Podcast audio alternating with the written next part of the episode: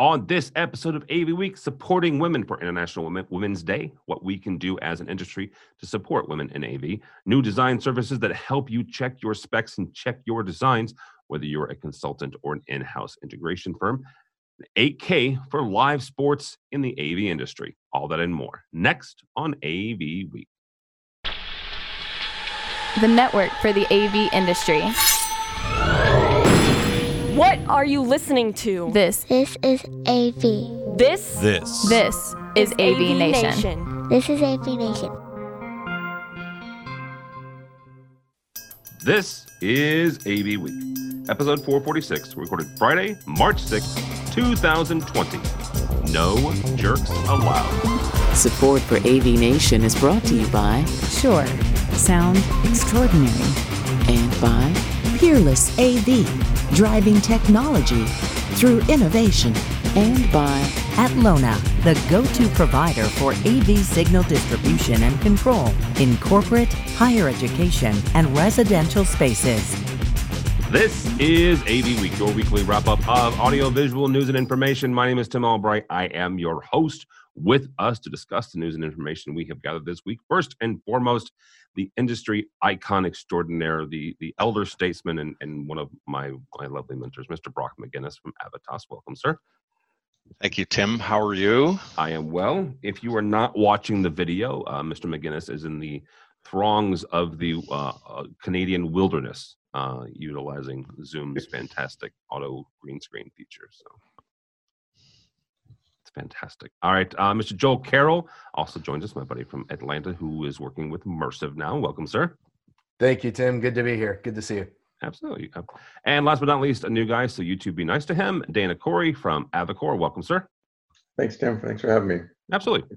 Uh, let's kick this off. Um, first thing we're going to start with is actually 8K, and don't throw things at me, uh, and and don't you know yell at me or virtually, or you can email me if you want Tim at avnation.tv and tell me I'm crazy. But here's the thing: we we are getting into the era of 8K. As much as uh, folks will will will deny that or say no, we're not, or where's the transport? The other common uh, pushback against 8K is where's the content? This story answers that very question. Our friends over at AV Magazine, Samsung and BT Sport achieved the UK's first 8K content uh, creation. It was Arsenal versus Olympiacos, UEFA European uh, League match uh, for the QLED 8K TVs. Uh, what happened was it was the UK's very first 8K uh, sports was outdoor um, broadcast setup. Uh, Brock, I'm going to start with you on this. We have been following, I'm going to say for six years, and I may be off on that a little bit, but we've been following the Japanese broadcasting companies move to 8K uh, Yep. ahead of, of the, the, Olymp- the 2020 Olympics in Tokyo. This is the first time I've really seen anybody outside of Japan make a play and, and, and make a good case for 8K in not just not just in general, right? Because folks are shooting on it, they're doing uh, recordings um, and, and tapings on it. But this was the first uh, live sporting event outside the the the uh, Japanese islands that I've seen. Um, somebody really make a good case for this. I- i- Is is it something where we have to start taking it taking notice of, of now as as integrators and as a- an industry? No. No. Okay. Good deal. I'm out. um, I think uh, I think maybe that five or six years ago we had some of the same conversations about 4K, Yes. and uh, and we whinged about the content, uh, the transport. We whinged about the cameras. We whinged about the costs, and that nobody was ever going to buy it. And I can't think that anybody who is listening to this show uh, today doesn't have a 4K TV. Uh, so we're all going to have 8K TVs. It's a wonderful thing. Uh, it's a reason for the industry to spend money. Um, I, you know, we'll all upgrade our switching, we'll upgrade our transport, we'll upgrade our capture, and uh, and it's a fantastic thing. And my, my only comment uh, is it's good they started with soccer because that that sport is so slow. They don't have to worry about frame rate stuff. Well, they could have started with baseball. That's a slower sport, you know. Correct. Or, or Correct. curling, you know. Correct. Synchronized But uh, I don't know about you, Tim. I really enjoy hockey in 4K. I do too. I, I really do. So speaking yeah, of which, the, the, the Blues will be, you know, um, doing the uh, Winter Challenge, the Winter Classic next year with uh, the the Wild. So Yeah, yeah, Tim, I, Go I think Dana. you know if we look at 4K, it's it's and, and an AK2, it's about its its ripple effect or significance that affects you know the overall you know industry itself. So 8K being popular at you know larger events and where you know the you know, these visual places are, but as we get to places like where we operate in the corporate meeting rooms, I mean we're still struggling with HD cameras and 4K TVs and and so we know it's it's to Brock's point, it's going to come. It's just at what pace and, and, and, and where and before we hit the panic button on replacing all the panels to 8k it's really more about like when's it going to hit that particular spot you know yeah. um, so just another perspective around it's it's important but but when is it important Well, that's a good point, though. When is it important? And uh, Joel will bring you on, on that with that with that question. Mersive transports, you know, audio and video wirelessly. Right. Um, you guys are, are part of that that transport conversation. When is it important, or is it is it by segment? Is it by you know the, the vertical? Because right now we're talking about sports, right?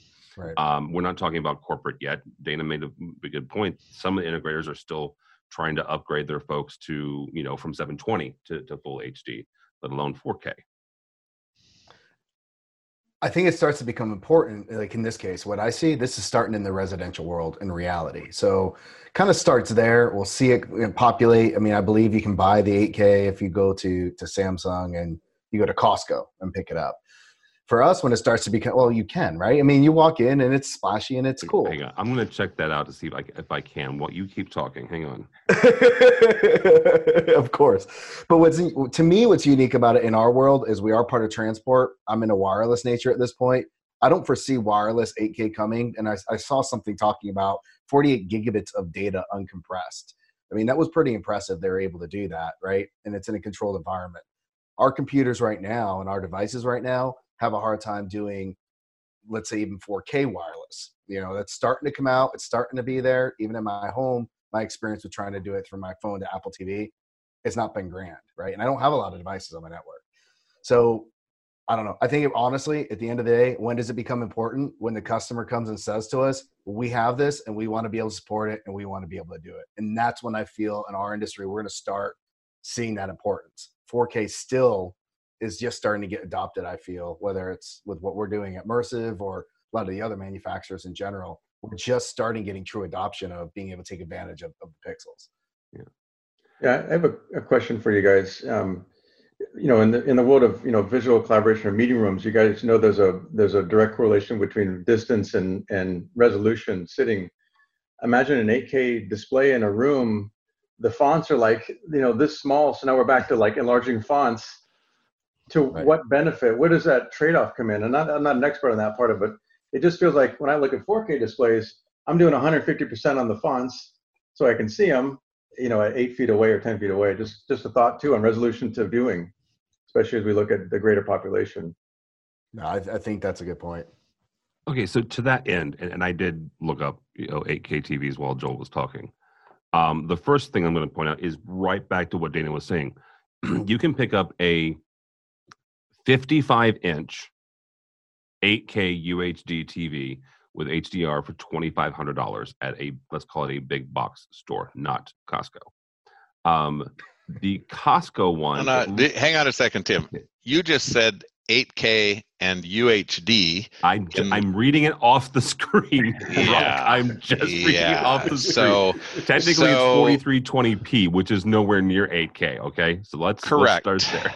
Yes. Um, at least the Costco one, at least the, the the the specs seem a little bit more more true.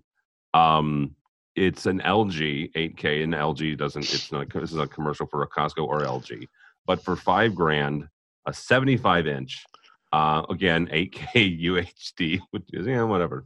Um, is it, yeah. So you can get an 8K TV, was what they're calling 8K uh, at least. Um, for uh, for five at five thousand dollars at the uh, at uh, Costco. Now the resolution for that at least clo- is at least close um, as close as the as the Samsung, which was this resolution is seven seventy six eighty by forty three twenty. So it is the eight K version of U UHD, right? So Mhm. four K UHD versus eight K UHD. Uh, as an integrator, I'll comment on yes. when we started putting um, putting 4K TVs in. Okay. Uh, you know, no meeting room needs a 4K TV unless people are in the media uh, and and advertising industry. I, I, I, don't think there's there's any question about that. But when the manufacturers 4K uh, TVs have all of their best features and all of their best technology, and it is a minuscule price difference between the 4K and the 2K. Uh, sell them in 4K because who doesn't want better? Right? Who doesn't want better? And and certainly some of the large display sizes, the 75 inches, the 80 somethings, the 90 somethings, they actually benefited uh, from the smoothness of the image in uh, in 4K, even uh, even with standard business content. So it looked a little bit better, uh, and the contrast was a little bit better. But nobody is going to need 8K for another three or four years because this is the cycle that we seem to be running on. The Olympics are a huge driver yeah. of uh, video technology, absolutely enormous because the whole world watches it. And of course, you know, this year there may not be any spectators in the stands, so there'll be even more people on TV. Yeah. Uh, you know, watching the TV, and and uh, it it's it's great. Technology continues to advance. That's what employs each and every one of us, and we like it. Yeah, absolutely. Yep. If you if you're not familiar, pay attention to some of the advances that happen every four years, uh, both from a from a broadcast standpoint. They really do treat the Olympics as as a as a as a, as a crown jewel every four years to kind of take some of the the things that they've they've been working on from a broadcast standpoint and take them out for a spin and then eventually start implementing them. I was at a winter olympics as a guest of panasonic years and years and years ago uh, where they were debuting 3d and they had some of their first 3D camera equipment and some of their first uh, uh, 3D rendering. Um, and by the, the Summer Olympics, two years following, uh, you know, 3D was uh, was the big gig, yeah. and we all bought TVs that had 3D in them. Not that we ever used it, but because those were the TVs uh, that offered all of the other latest features that those manufacturers offered. Um, and they were only 75 bucks more. And I will point out that that even from a, a event standpoint, uh, the Beijing Olympics, when they had projection mapping on on the on the mm. field, where they had those scrolls unrolling, was the first time a lot of people, especially the the, the vast majority of the, the vast audience, um, saw something like that, right? Um, and I don't know if I'm allowed to say. Uh, let's just say it's a it's a projector manufacturer north of me. How about that?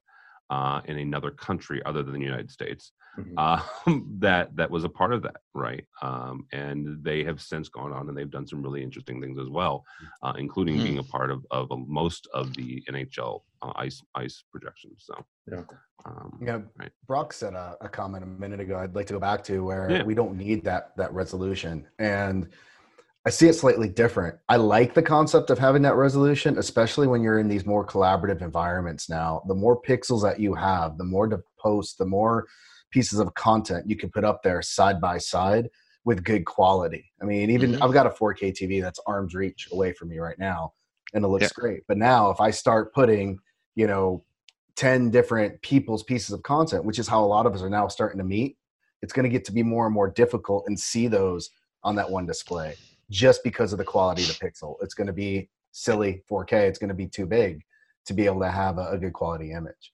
So I actually so the the discussion then Joel becomes about the canvas. Correct. Yeah. Correct.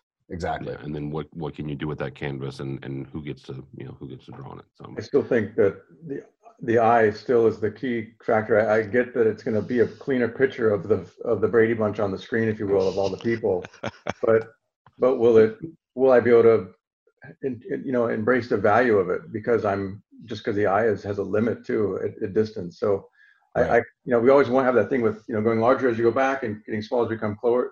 Uh, forward. It's just a fine line that I think resolution. And, and, again, I'm I'm all for it. Just as Brock said, I want to refresh in a couple years too.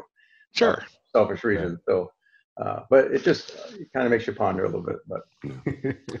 All right. Uh, from actually from our website, uh, AV Checkpoint is launching a new assistant or assistant system uh, in AV system design. Actually, our buddy uh, Mike Tomei. Mike is a former technology manager. Uh, actually, not for nothing, but he used to be a tech manager at, at Harvard, which is not exactly a, slouch gig. Uh, also worked for Ithaca College in, in New York.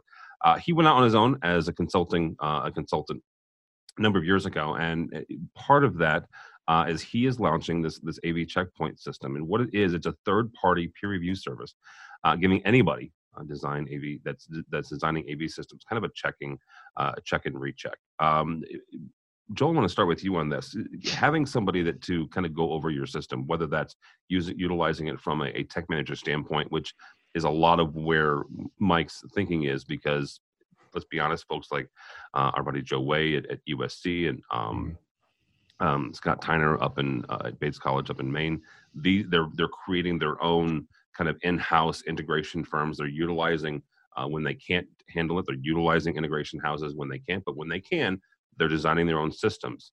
Having right. somebody checking your work though, and having a third party, I don't think is a bad idea. What are some of the things though that that might get lost in, in the shuffle if, if you're not familiar let's say with a Mersive product and suddenly you're given something that oh this has Mersive in it so how do we how do we bridge that that lack of knowledge? Well i think the concept that he's bringing i think is unique. I mean it's up to us then as a manufacturer to make sure that, that he knows you know the ins and the outs right? Working with him to make sure he has the details and the training. He's got a lot of certifications you know if you look at his website. Uh, i think from the manufacturer standpoint that's our responsibility to make sure he knows that stuff. What i think's unique about what he's doing is like you were saying there's a lot of these guys that are building the their AV integration teams within the school. I mean, that's that's really what they are. They're their own internal company. And a lot of times with those people, they don't want to talk to the manufacturer right away. They don't want to talk to the integrator right away because they're trying to figure out how to put their design together. And I respect that and I totally understand. This gives them another outside view that's not going to be this has to be Mersive or this has to be you know whatever other manufacturer he might be specing He can help see where some of those issues are and along with that you know again help guide them to the right solution. I've had a problem because i wired it this way have you thought of doing it this way? I think it's great. I think what he's doing is awesome. But again for our standpoint it's going to be our job to make sure he's and all the people that he's going to be bringing into this because it's a network of people that, from what i understand it's our job as a manufacturer to make sure everybody knows the ins and outs and how to use the system and how to set it up i mean that's kind of where i see the issue is if they don't then they may pull that manufacturer out and put in somebody else. Dana, this, this is kind of unique, at least to me. Uh, I, have not seen something like this. So, how, as Joel said, how do you guys as manufacturers make sure that you get in there and make sure that your uh, your your products and your systems are are known by these folks? A yeah, lot I mean, more flights and dinners. Yeah. yeah, yeah. I mean, it's a, it's a challenge because competence of partners and manufacturers are, they vary, right? So, hmm. you know, what's baseline to start from, and I think it's good to have somebody in there that is providing the checkpoints um, uh, that either keep us in check as manufacturers or or the partners to help them get to the right level. Um, it's it's it's just something that we you know we we all struggle with training our own people over time and the evolution of of your own um, sales or or technical structure to keep everybody aware. So having checkpoints is good. I just kind of wonder who's checking the checkpoint um, and what's what's the validation at the end when I get checked, right? Do I get rubber stamp? What do I do? I get something I can carry forward? And I don't know a lot about this, so I'm only asking as a not as a, a question of of validity, but just kind of what comes to my mind at first glance. Yeah, absolutely. You know, and that's that's why I, I brought it in is because you know if if this is again, I, I think this is new and unique. Um, Brock, you worked for an integrator for a number of years in Toronto. You've now gone out on your own. This is kind of, you know, again, Mike's going out on his own and, and expanding into a different area. This is something, though, that we've watched. I've watched you uh, over the last six months or so kind of figure out where your next step was. I, I watched Mike uh, as he was doing that. Um, we actually had a conversation just a few minutes ago with Wallace Johnson on a special we're doing. Wallace has gone out on his own. As as the brain trust of the industry looks at this, looks at the industry, and looks at at the the kind of the the landscape, it seems to me that there are as many folks that are saying, you know what, I'm going to kind of do my thing right now, and I'll help you out, and I'll help you out, and I'll give you all the knowledge. is this an era of of kind of um, not quite a renaissance man and woman, but an area of where the the folks that we all have kind of known and trust and and and um, not just admired but also leaned on for advice they're saying you know what? I'm going to use this and i'm going to give back to the community back to the industry in a way that not only supports my family but also helps as many people as possible. Uh, not the question i expected tim. Um, so the industry is consolidating and the bigger companies are getting bigger and the bigger manufacturers are getting bigger the integrators are getting bigger the uh, consulting firms you know the uh, wonderful little av consulting firms that we've known across the continent uh, throughout our careers they are being absorbed into huge multinational mep firms uh, architecture firms uh, in one case a food service company um, and and uh, so the flip side of that consolidation is perhaps a recognition that uh, the expertise in the industry has always resided in people, not in the badge that's on the door. Mm-hmm. And uh, and so uh, you know, uh, I have an awful lot to offer as as an individual. Mike has a tremendous amount to offer as an individual. Um, uh, but we're no longer part of of huge monolithic organizations where we can offer everything to everybody all the time and so the choice becomes uh, do you narrow your focus and say this is the lane i swim in this is who i can help and this is how i can help them uh, and and I think that we're going to see a lot more of this because there are going to be a lot more people, uh, quote unquote, out on the street, um, uh, not not as a result of, but in response to or reaction to uh, some of the mer- mergers and acquisitions uh, and other commercial transactions that are going on. Mm-hmm. Um, I I love what Mike is doing. Um, so in the construction industry, there is a trade known as quantity surveyors quantity surveyors uh, take uh, take a project or they'll work with the architectural community and the architect uh, told the owner i can build this building for 20 million dollars. And uh, the owner uh, hires a quantity surveyor and says uh, okay how much is this building actually going to cost before we put it out to tender? We have a huge issue in the AV world of owners who have dreams this big and end up with budgets this big.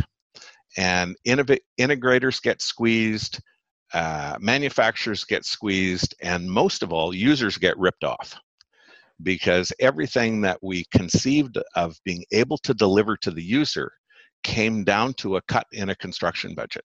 Yeah. Um, and you know it may have been because the the steel was more costly than was anticipated. Uh, it you know it may have been a whole another bunch of factors. So I see Mike um, uh, being able to and and whoever his team is, uh, and I'm sure his team will be top notch because he's got high standards. Um, uh, uh and you know maybe he's going to bring uh, maybe he's going to, you know, some of the other standards-based organizations.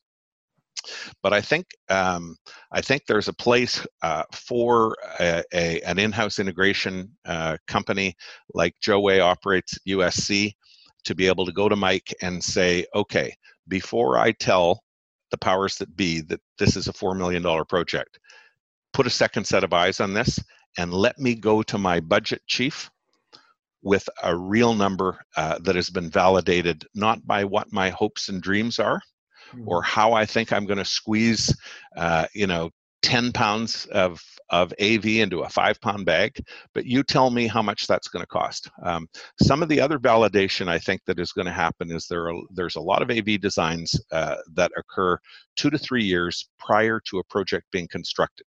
Uh, Joel, you've run into this, you know, for years and years and years.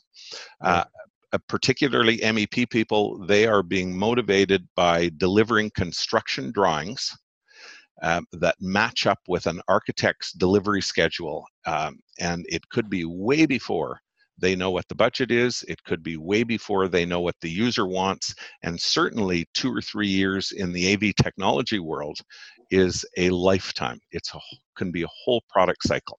Absolutely. So, uh, uh, for an owner to take their two to three year old uh, design that has been properly rendered and and cabled and powered and blocked within the construction drawings but for them to be able to deliver that to uh, mike and his team and say would you mind updating this before we go out to tender so that the integrators don't have to do it and we can actually have an apples to apples uh, comparison rather than what we've been experiencing over and over, which is five different system responses because the original documentation is so far out of date.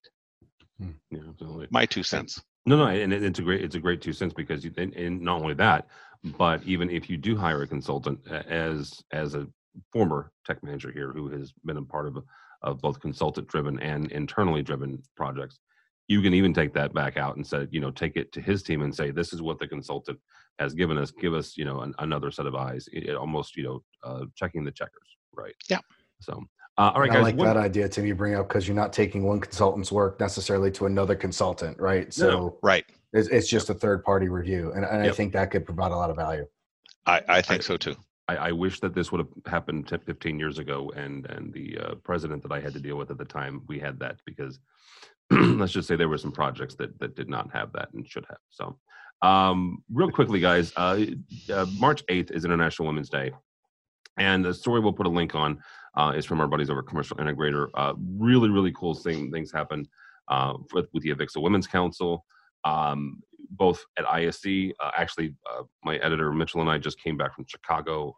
we went to the women's Avixa Women's event in Chicago yesterday on, on Thursday real quickly though, this there's three guys on this call. So briefly, um, and, and Joel, will start with you on this. How can we, uh, being the middle-aged white guys that we are, um, assist? How can we support women in the industry and further them along? Well, one is I think in some cases get people to know that there's even this industry, and I think that's part of the issue as well. Um, when people are looking at IT and, and, talking to them, say, "Hey, have you thought about this?" and, and look at this in a, in a, kind of a different light. I mean, my wife's in the industry, and so I kind of take this as you know, kind of a special heart with with Erica. You know, going to those events and you know, just talking to people and making them feel at one. I mean, one of the things that you always see with these different events, there's always these groups of people that will kind of click together, and you typically, in many cases, get a bunch of guys in one corner, a bunch of women in the other corner, and I'm not with the guys. I'm over talking to the women, talking to everybody else, because it's a lot. I, would like to hear some of the things that um, that are challenges for them, so you know I can change it and promote that change. Uh, some of the things, you know, is just be supportive. I mean, one of the big things of you've been to these events, Tim. You know, the uh, Vix Women's Council. It's not just for women. No. Right we all have an invite and to me that's that's awesome and i don't think all the guys out there know that but going to those events and supporting and learning from the people that are you know the women that are out there in the industry that's what i'm trying to do is find out what can i do to change what can i do to promote i have all these great ideas they're probably 100% wrong most of my ideas are wrong anyways i'm told by tim but besides the point um, to me, if I'm able to actually go out there and and find out right at the source what I can do to be active and be proactive, I think that's what we need more people to do. Have that comfort level of stepping outside of our comfort zone to find out what we could do different, what we could change. Yeah, very good. Brock, your wife is also uh, in the industry, so how how do we how do we support those? Um, I'm hoping we have to do less and less support.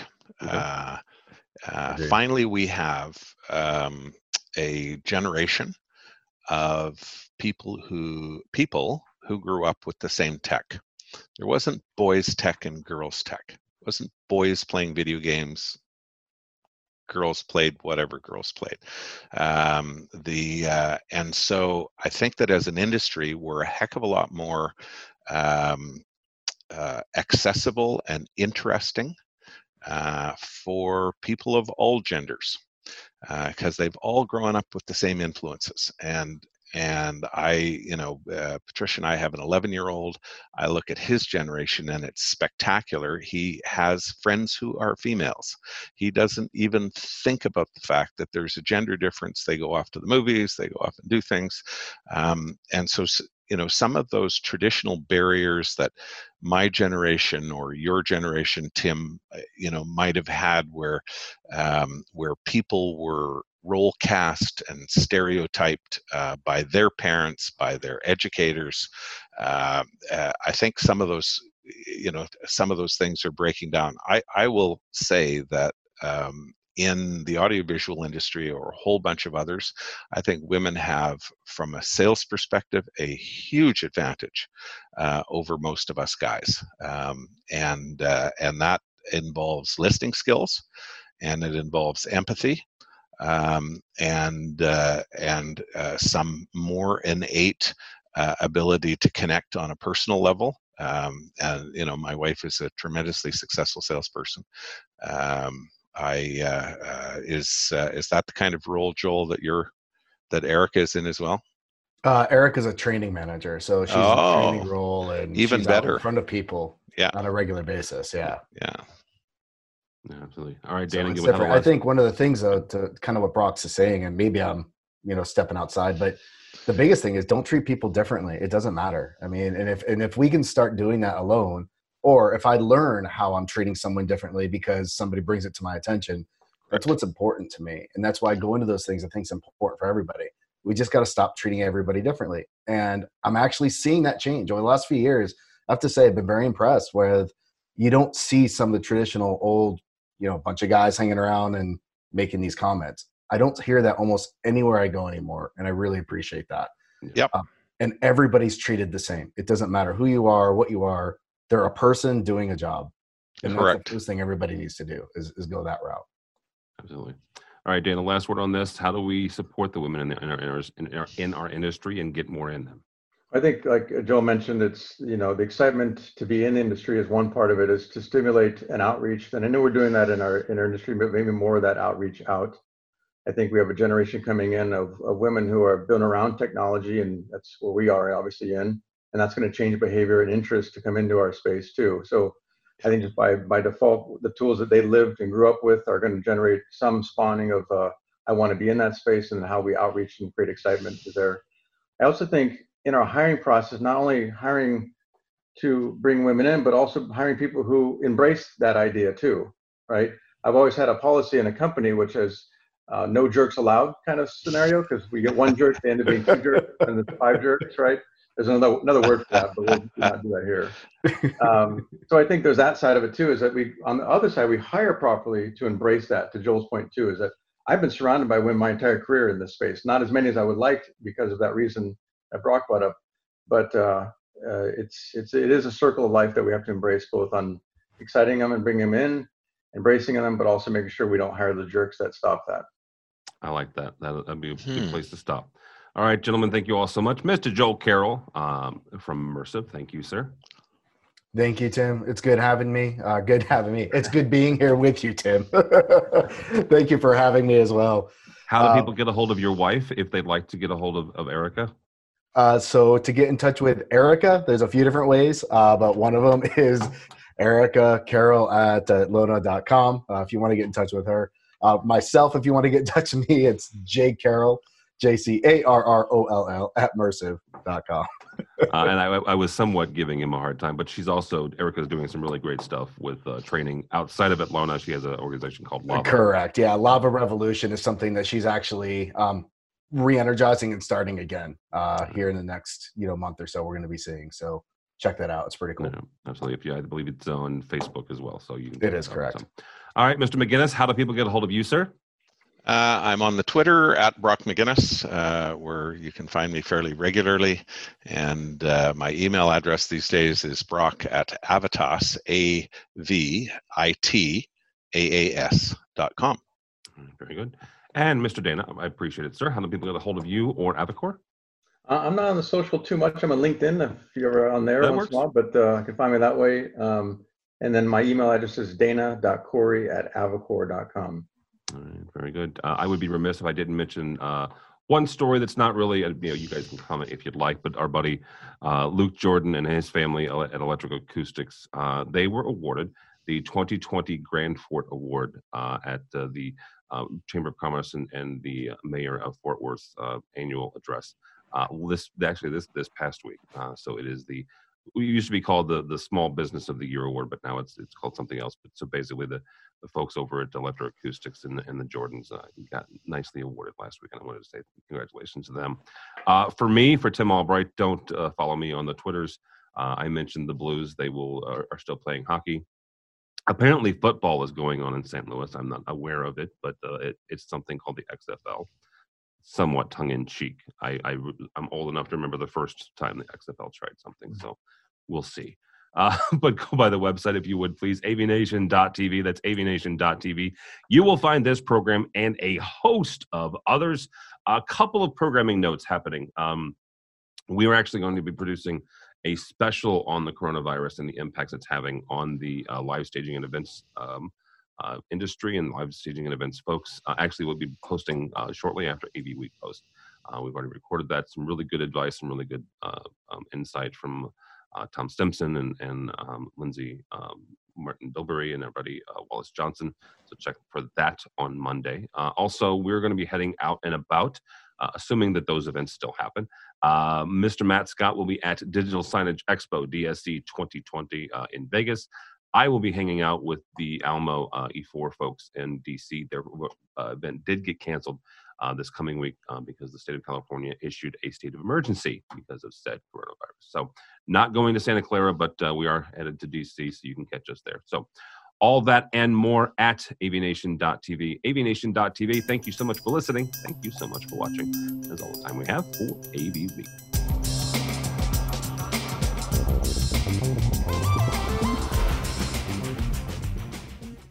I can have Mitchell slide, you know, uh, edit you in if you want. I can just no, you know, no, not at all, not at all. You guys keep going. But or no. Dana can Dana can mouth it, and yeah. then you could say it, and then I can have Mitchell put that in. He's very right. talented.